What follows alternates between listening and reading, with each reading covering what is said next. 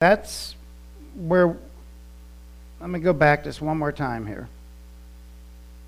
Core values are guiding principles that dictate behavior and action within the ministry of the church. And then, of course, we have our 5 core values. So last week we looked at this idea of grace, and it came from Ephesians 2:8 and 9. I'll remind us of that right here. For by grace you have been saved through faith, and this is not of your own doing, it is a gift of God, not as a result of work, so that no one may boast. So God has established grace. He has given us grace. Last time we learned that we are saved by grace, and this grace is God's unmerited, undeserved favor bestowed upon us by virtue of faith. Faith is actually not a work. People think it is, but it's not. Faith is a response to what God has already done in Christ. It's a natural response. It's not a work, and if it was a work, then it would be by work. So faith is simply a response. I see the cross. I know the gospel. I want to believe in my heart. And it's a faith issue. And this is not earned. And we talked about God's nature last week, about God being caring and loving. It is the gift of God. And it's not based on human effort. Now, having said that, this is where I think people get into trouble in their Christian walk. Well, I've accepted Christ. Now I don't really have to do anything. I don't have to go out into the world. I don't have to tell people about Jesus. I don't have to do this, don't have to do that. And so they get this mindset that once you're saved, you're in. And it doesn't matter how you live the rest of your time. Dietrich Bonhoeffer called that cheap grace, and actually would go on to say that's not really grace, it's disgrace. But here's the other end of that pendulum. You get saved, and then there's people who work to try to keep that salvation, and that's equally wrong.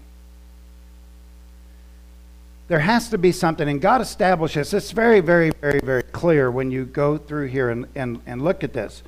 There is work to be done as believers. It is not to secure our salvation. It is not something that is done as we live in fear that God's wrath will somehow come upon us. Let me assure you this morning, God's wrath was poured out on Christ on the cross, where he paid for your sin and mine. But we can't simply stay idle. Can't simply stay idle in our Christian walk. God has established something that's very, very clear. I've actually come to understand this more and more the older I get. And I've gotten into this pattern in my life. When I see something, then I tend to act on it. Whether that's an impression to pray for a young family that's walking into Walmart or just whatever it is, I'm more attuned to that these days. So well, let's look at what we're going to do today. First of all, we are created new, and he mentions here workmanship. This is in verse 10. Paul specifically puts this right after he says, you're saved by grace, it's not by works, but oh yeah, there's works to be done. But he qualifies this, and it's very, very important, and this is why I felt like I could only do one verse today, because it's so deep. The reason is given here where he says for, that's because, or the reason that it's not of human origin or of human works. A lot of people go out there in the world and they go, I'm gonna do something for God. And okay, I get that. I remember when I was a young pastor, I was gonna claim the world for Jesus Christ. I was gonna be out there, and as I've gotten older, maybe a little wiser, I realized that I need to really take care of my own front yard and watch stuff a lot closer. For we are his workmanship. Poiema. Poiema. This is a very interesting word. Very interesting. I spent 45 minutes tracing everything around, and Believe me, there's times I have to get up and come down here and go back up and kind of walk around to clear my head because I got these words going on inside of me. This word poiema is a product or something that is produced. It is used 27 times in the Old Testament Septuagint. It is used twice in the New Testament. So when we talk about poiema, we are talking about something that is unique to the New Testament. And it's very unique. This word actually means a work of art. When you boil down the Hebrew and you move it forward, so you have a work of art. Years ago, Audrey and I were in Paris. And that's actually in the area of the Louvre. By the way, we experienced, we were there for, I think it was Friday night, Saturday night, Sunday back. And we sat in a French restaurant for 45 minutes. We were young. We didn't know any better at the time. But the waiter kept passing us by.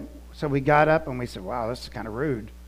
So we walked down this little corridor and we found an Italian restaurant. We walked in, hey, oh, welcome. Yeah, we were pretty young. I had hair. It was cut short, but I had hair. We were there basically to see this. We saw the Notre Dame. We did a clean sweep of everything that weekend. But there is a...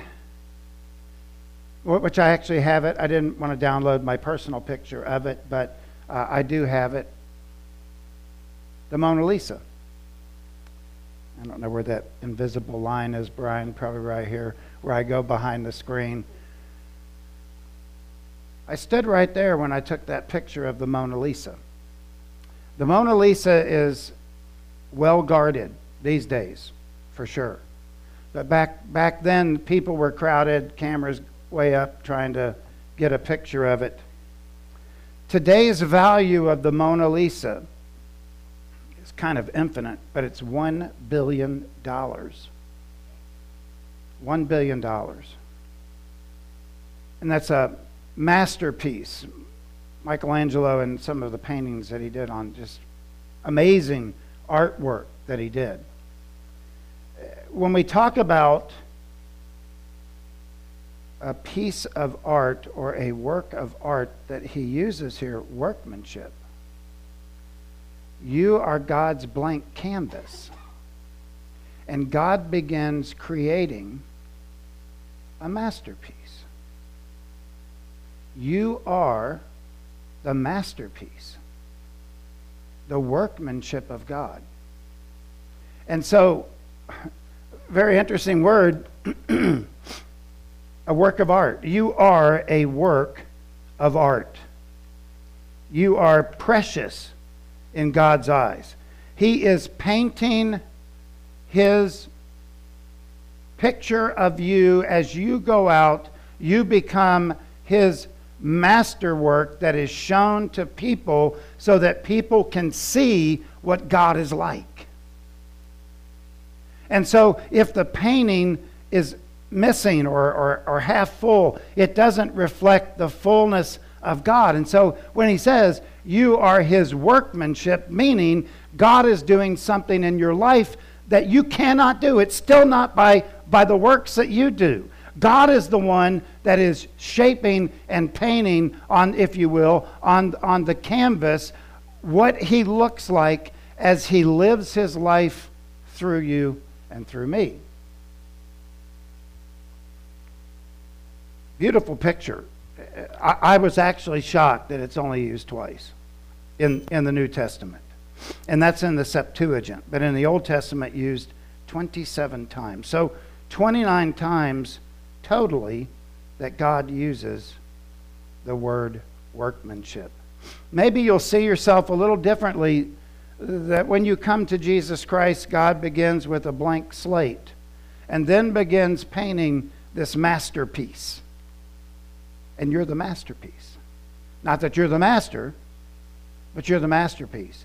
And as you live your life as we'll learn in just a minute, as you live your life, God begins to put beautiful pictures of himself on the canvas of your heart. And quite beautiful. And I think also to attack, and I'm not, maybe attack's the wrong word, to correct some of the wrong thinking that as a Christian, I'm just going to go out and do stuff. There is nothing that comes in your life that is by total random chance. Nothing. And Paul reveals it here. So he mentions here that we are his workmanship, but we are also created. We are also created. Created in Christ Jesus. Katatizo. Katatizo, or to make or create something that has not existed before. I remember King Solomon said there's nothing new under the sun. Of course, this was in a different context. Katatizo is to make or create something that has not existed before. Quite amazing. Do I have it? Nope, I don't. Okay. When God created the heavens and the earth, you still see remnants of that. The M31 cluster. Last Saturday, I got certified to use the, out at the observatory, I got certified to use the telescopes and all the equipment. The M31 is a cluster probably right up in here, and it's a massive cloud, and in that cloud are more stars than there are in our universe. It's amazing what God has done. And when you see these nebula and how stars are created and still being created and stars dying, listen, everything has a cycle. Everything has a cycle. We are born, we live, we die. Stars are born, they live, and they eventually die, but they go out. If you've seen this, when a star finally dies, it goes out in brilliant colors. Quite amazing. And when we die, we go into amazing. This is God, folks. And God created the world. He created you. He is painting a beautiful masterpiece on the canvas of your heart. And this is not from us. It's still not from us. You say, well, we're called to do good works. Yes, we are. But I don't think it's we run out there and we're just going to do good, good, good, good, good. Okay, I guess that's okay to a point. But I don't want to get it confused with the real issue here. The real issue is even the works that God has planned, those were planned beforehand. Nothing comes, I'm going to tell you this again, nothing comes into our life that hasn't already been designed by God for a purpose. There's a reason. This created in Christ Jesus. This is the wonderful news. Therefore, this I remember sitting in, I think at that time I was in Bible college and I was in Dr. Haney's class, and he said, does anybody know 2 Corinthians 5:17? And I stood up and I said, therefore, if any man is in Christ, he's a new creature. The old things are passed away. Behold, all things become new. And he said, Michael must be in revival, which my church was in a revival setting. But he creates us brand new. The old is done. And in place of that, there's, if you will, the workmanship of God. Think about that canvas for a moment where God is painting his image on us. So that when we go out there, people can see the image of God in us. And it puts a different spin on it, I think. It puts a different spin on it. Peter O'Brien in his commentary wrote this. Christ Jesus is the realm of God's new creation, just as divine election was in him. That's in Ephesians 1:4. At the same time, it is theologically correct to state that the new creation has been inaugurated by God through Christ. Who did the creation of the world? God. Well, actually, God, Jesus, and the Holy Spirit. But when we are created new, We are completely new. I know you've seen people that get saved and their lives totally change. Well, that's what God does at creation. The old life that we lived is done away with. That doesn't mean the old life doesn't kind of come back to haunt us and challenge us. But the fact is that Jesus Christ died on the cross to pay for that sin completely. It's done. It's washed away. And in place of that, God begins to do something new. And he's absolutely right. It was inaugurated by God through Christ. That is something totally new. And then at that point, God begins this masterpiece, if you will, of your life. We are created new to do God's work. I want to kind of show you something here. I think it's important.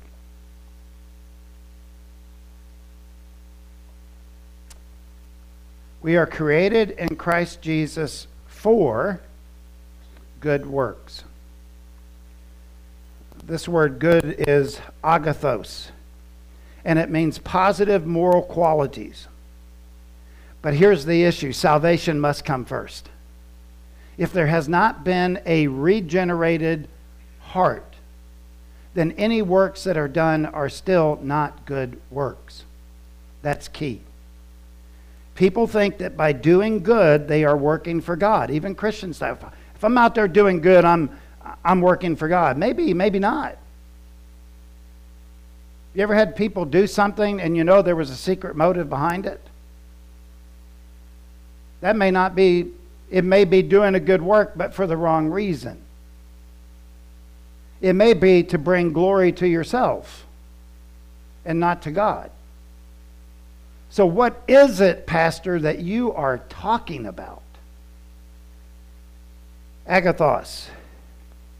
Then there's the word ergon. It's cinched in the next phrase. We'll get to that in a second. Ergon is a task.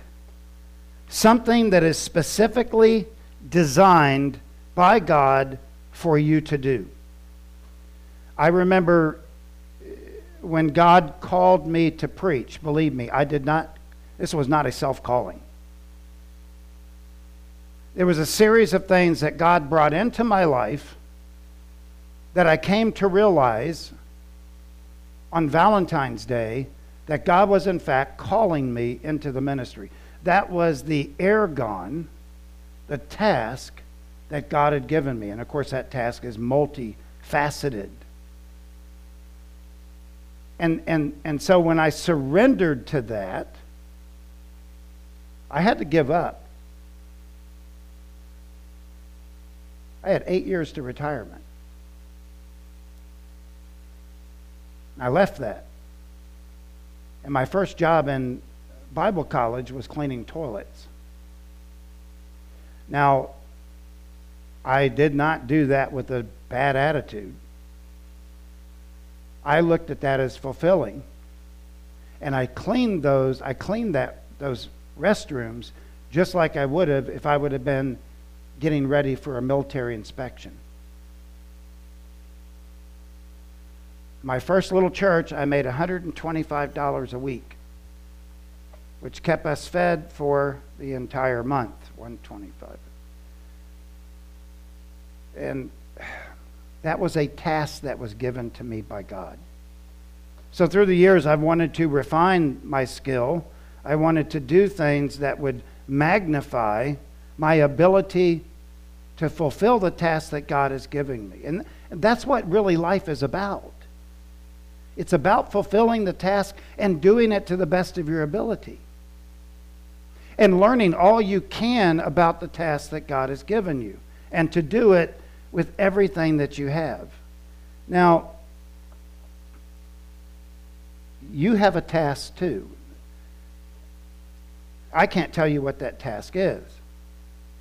But I can tell you this. Jesus said in Matthew 5:16, "In the same way, let your light shine before men so that they may see your good works and give glory to your Father who is in heaven. It is never, ever, ever about us. Ever. The good works that we do and the canvas that God is painting, it is all to bring glory to Him. It is never about us. This is, you don't want to stand up and go, look at what I did. I'm so great. That's done. You're not going to get a reward for that. Because if you do that, most of the time, it's people that you don't suspect that are doing the most good for the kingdom of God because they don't. But when you're out there and people see the good works that you do, the whole purpose of the good work is to draw them to the Father. So we go out there on the highways and byways of life. Here's the key, is that these will come our way, and I believe that they are designed by God. And oftentimes, we may miss them. Now notice what he says. Now let me give you another. This is another good verse. Hebrews 13:16. And do not forget to do good and share with those, for with such sacrifices God is pleased. So in a sense, good works are sacrifices. They're offerings to God. So to recap where we're at right now, God saved us. It was not by our human effort or merit. God saved us. We are His workmanship or masterwork of art to do tasks given to us by God. Here's the kicker. This is where I believe sometimes we miss it. Which God prepared beforehand. Proetematismo. To make ready in advance.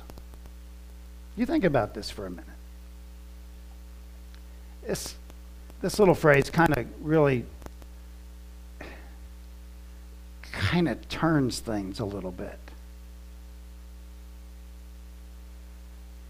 So when you're out there and some opportunity comes to you, you have the opportunity then to do something for God that has already been prepared.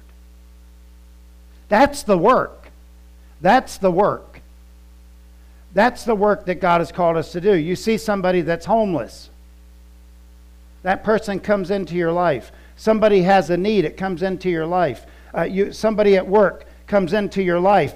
That's the work. That's what God has prepared beforehand. And ultimately, that will lead them to see Jesus as He paints on the canvas of your heart and you reveal what God is. Those moments of opportunity that come to our doorstep, we act upon that, not giving glory to ourselves, but taking the opportunity to say, let me help you, pull you up, whatever it needs. Those things come into our lives, and we act on those things because we know that these works have been prepared beforehand. And ultimately, all of us at some point have missed it. There's no way around this. For good works which God prepared beforehand. Anything that comes into our hearts, into our lives, has been prepared by God. And our work then is not, I'm going to go do something. But when these opportunities come, and I'm not saying you shouldn't do good works, but be careful with it. But when those moments come into your life, you go, oh, wait a minute, maybe God wants me to do something here, and I'm going to do it. And I'm going to give glory to Him because He brought it into my life. And that's a whole different perspective than just doing good to be doing good. That is targeted listening and looking for opportunities that God brings us every day.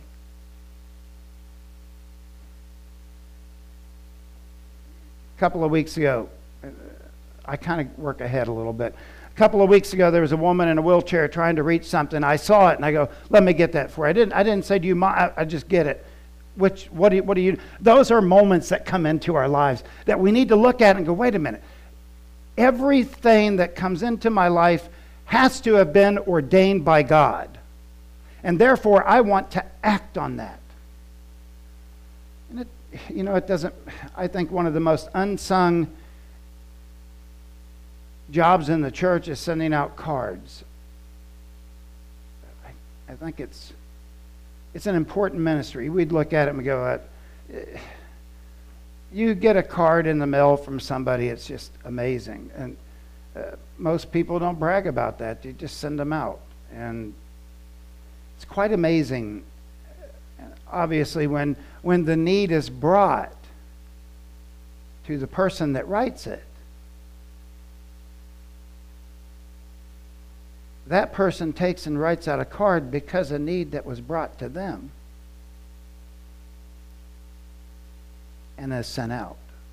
That's a work of God.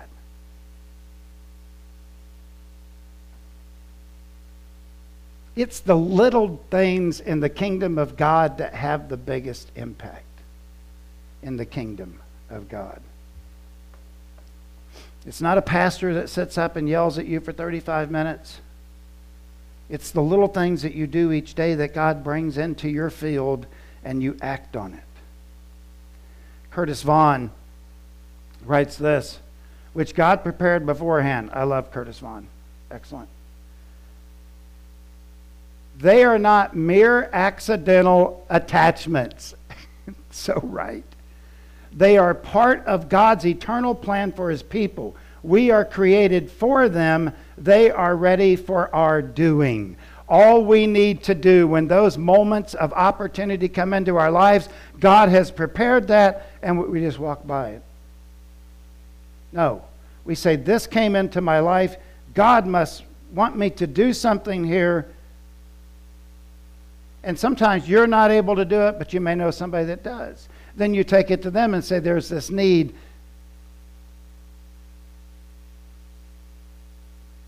Doesn't this radically change the way you view your life now? And that God is doing a work in you that only God can do in your life. You are a masterpiece. You are a masterpiece of God. And he is playing his image out in front of you so that you can show other people what God looks like. Now, this is a lot different than, okay, I'm going to go out there and I'm going to work. Yeah. That's a game changer. And I know you guys and gals do a pretty good job at this, but it still needs to be preached. And our reaction, oh yeah, I got to click. There we go. God's plan, he brings these into our lives, and our response, I bet you all were sitting there thinking there's no way he's going to preach 35 minutes on one verse.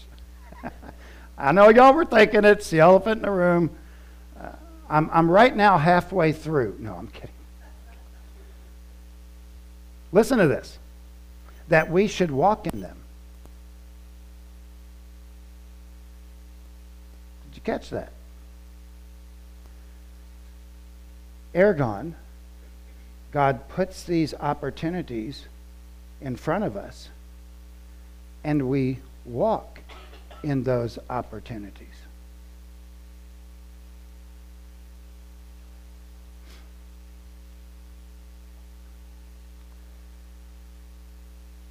Peripatou. Some of these are really difficult to... To live and behave in a customary manner. And I made a special note here. When we see an opportunity, we do it.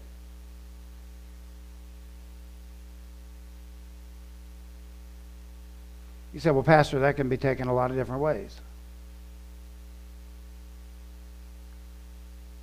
And you're saying, I'm supposed to be out there looking for God's opportunities? Yes, I am. Things that come into our lives are not there by chance. And it really comes to an obedience issue, doesn't it?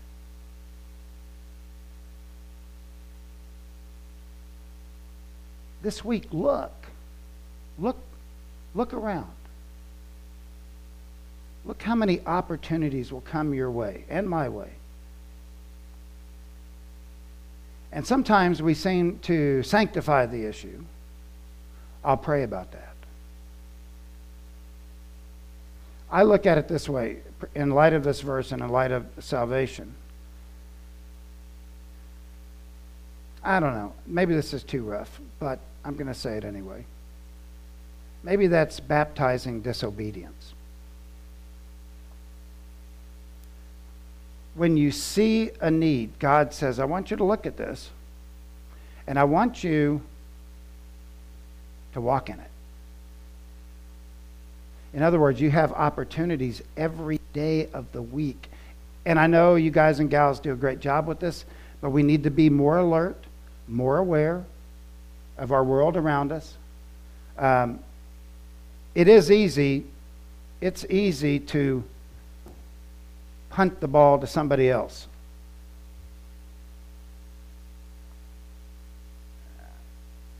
I'll just share, there was a, I don't know, it was a long time ago. We were living here, and it's been a long time since somebody knocked on our door with needs.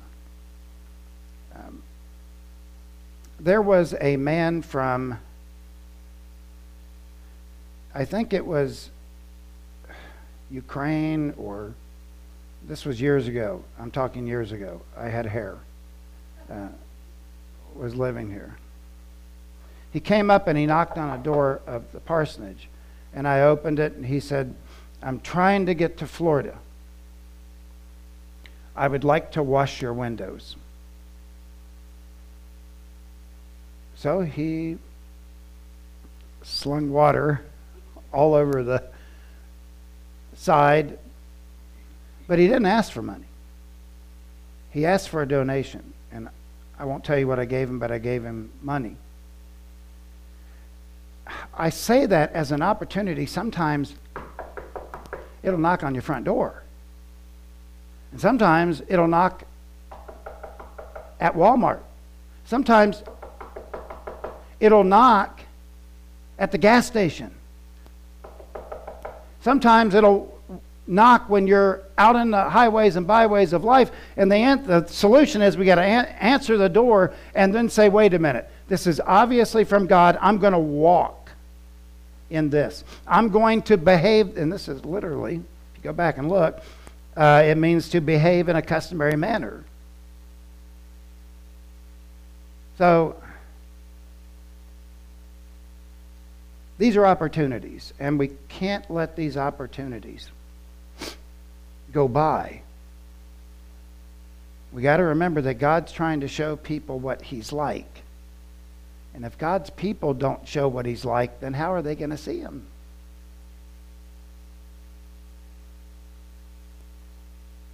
Max Sanders, God has prepared a path of good works. Yes, he has. Yes, he has. For Christians, which he will bring about in and through them while they walk by faith. That's clear.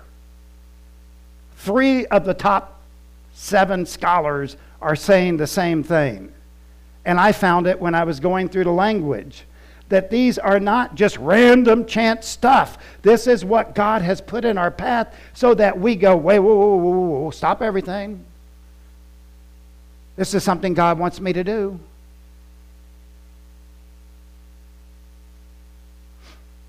I even get corrected by my wife every once in a while, just so y'all know. She corrects me a lot.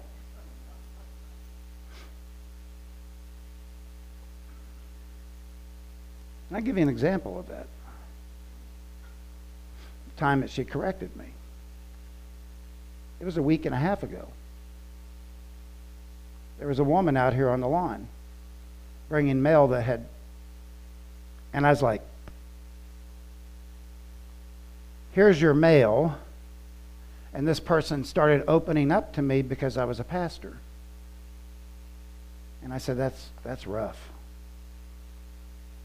And then we talked for a few minutes. She was crying, and I went in the house, and my wife said, you did pray with her, didn't you?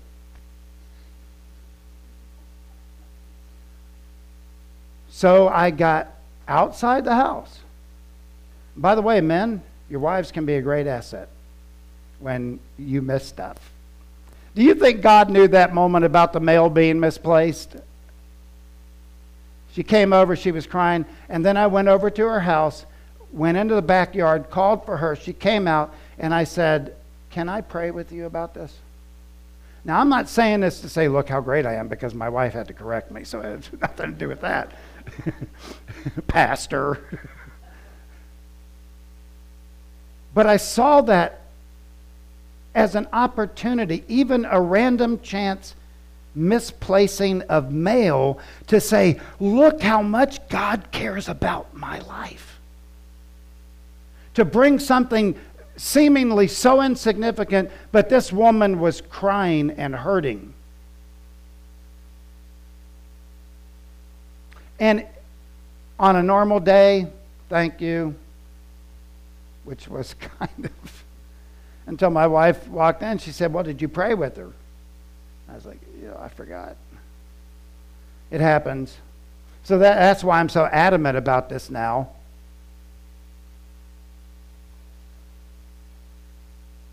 Let me remind us all of something this morning. You are created new so that God can work through you.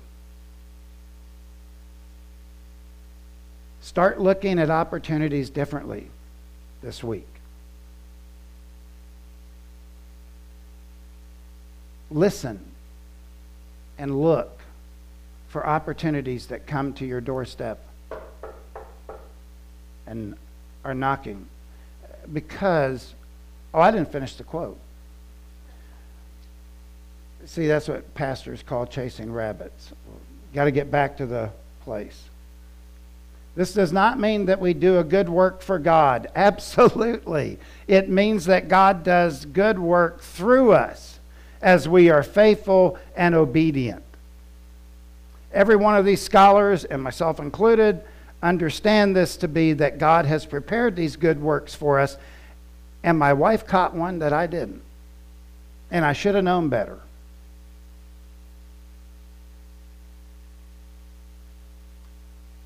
And then I said, I got to go back out there because my wife just...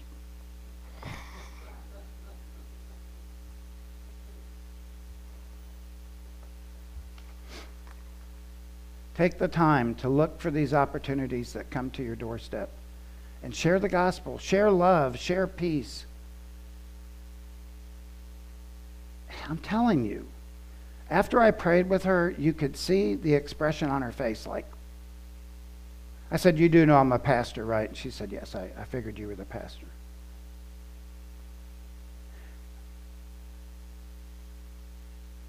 What would that mean? That one little mail, what would that mean in the grand scheme of God's plan? I don't know. I don't have to answer that question. All I have to do is to be obedient to do it. That's the key. Doesn't matter how insignificant or how big it is. So I hope that this has encouraged you, given you a different perspective on life in general. And like Anders said here, it does not mean that we do the work for God. God works through us. And you see what happens here as we put this all together. God begins painting a masterpiece, a work of art. And that's you. That's me. Father, we thank you for this time together. Lord, I pray that this message would have glorified you. Father, I ask that help us this week. Help us this week to look for those moments of opportunities that you give us. Help us not to miss those, Lord. It's easy to do. It's easy to miss. But let us look at these opportunities and do them, not because we get the glory, but because we believe in our hearts that you've preordained these